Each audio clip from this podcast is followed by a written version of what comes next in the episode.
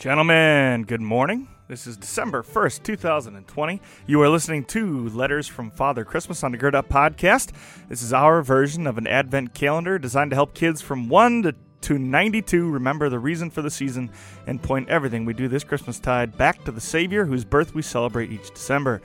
This series is sponsored by Brigadier General Beard Oils and Supplements. Nathan Hensler, the Brigadier General himself, believes that growing a healthy, manly beard is a key step to becoming the man you want to be and achieving the things you aspire.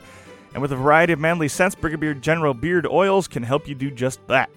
Whether you've been bearded for years like myself or your November beard has decided to become a December beard, let Brigadier General become a friend to your facial follicles.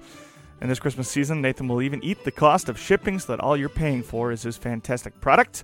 With a variety of manly scents, each one has its own story, and you're sure to find one, uh, beard oil that is, that you'll love at Brigadier General. My favorite, personally, is Deep in the Woods. It smells fantastic, it treats my face real nice. And of course, beard oil always makes a great Christmas gift, just saying. And you can find a Brigadier General store on Facebook or at sites.google.com forward slash Brigadier General. Um, you can start treating your beard like a son of Odin today.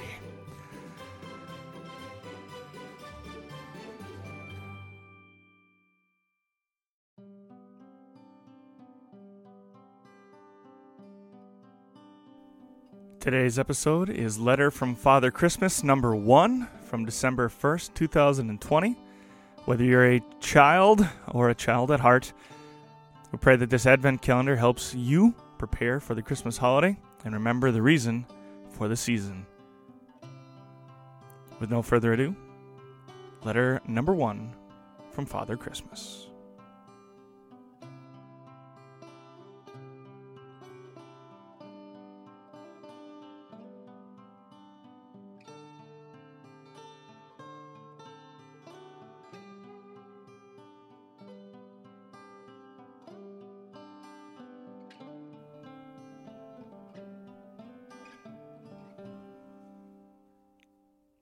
My dearest children, my name is Father Christmas. Now, first things first, I am not Santa Claus, I'm not Kris Kringle or St. Nicholas, although all three of those men are dear friends of mine. Many people do confuse us, and we were all meant to serve similar purposes long ago, but we are not the same. Some people call me the spirit of Christmas, but I prefer Father Christmas because it gives me a face and a shape. I am not a ghost. I am not an old dead guy, and I was not born in anyone's imagination. But I'm not a human either. I am the one who brings the joy, love, peace, and cheer of Christmas. I am very old. My first night on a job was over 2,000 years ago in a small town named Bethlehem in a place called Judea. This place, of course, is now called the West Bank in modern day Israel. You see, after a certain baby was born, an angel and his chorus of friends announced it to shepherds out in the fields and sang heavenly praises to the newborn King of heaven. For the first time since Adam and Eve had sinned, everything was right in the whole world. For those few minutes, as the shepherds were lost in the glory of heaven, they experienced the joy and the peace of Christmas for the very first time. If you remember, and I know you've heard this story many times before, the shepherds went and visited Jesus in the stable. Then they went away, praising God for all the things that they had seen and heard, which were just as they had been told. They couldn't contain their joy, and they had big news to share. The Savior of the world had been born.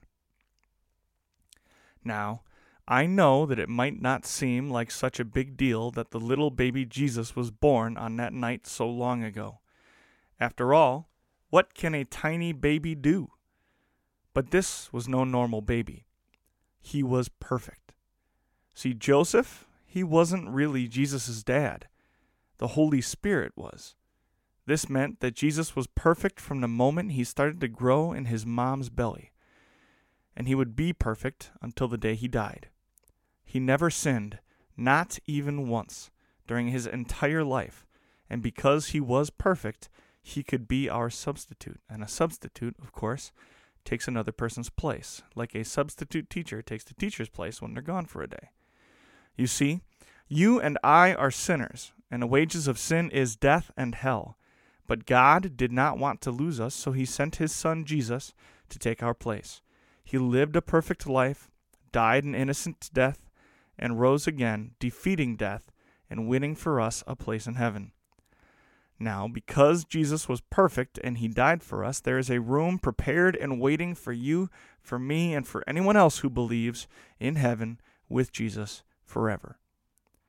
Every moment that Jesus was alive here on earth, he was working to save you and me, which is exactly what makes Christmas so special. It's not just Jesus' birthday, it's the day that he started the long project of saving us from sin and giving us eternal life. It's time for me to go now. I've got lots to do and lots to get ready for Christmas, but I know that you still have lots of questions about Christmas and about Santa Claus and St. Nicholas and all kinds of other things. So I'll answer them, but not today. Check again tomorrow for another letter, and I promise I'll keep writing until I've told you everything you need to know. Until then, remember why we're celebrating. We have a Savior who has come to take our place so that we can all spend eternity with Him. With love, Father Christmas.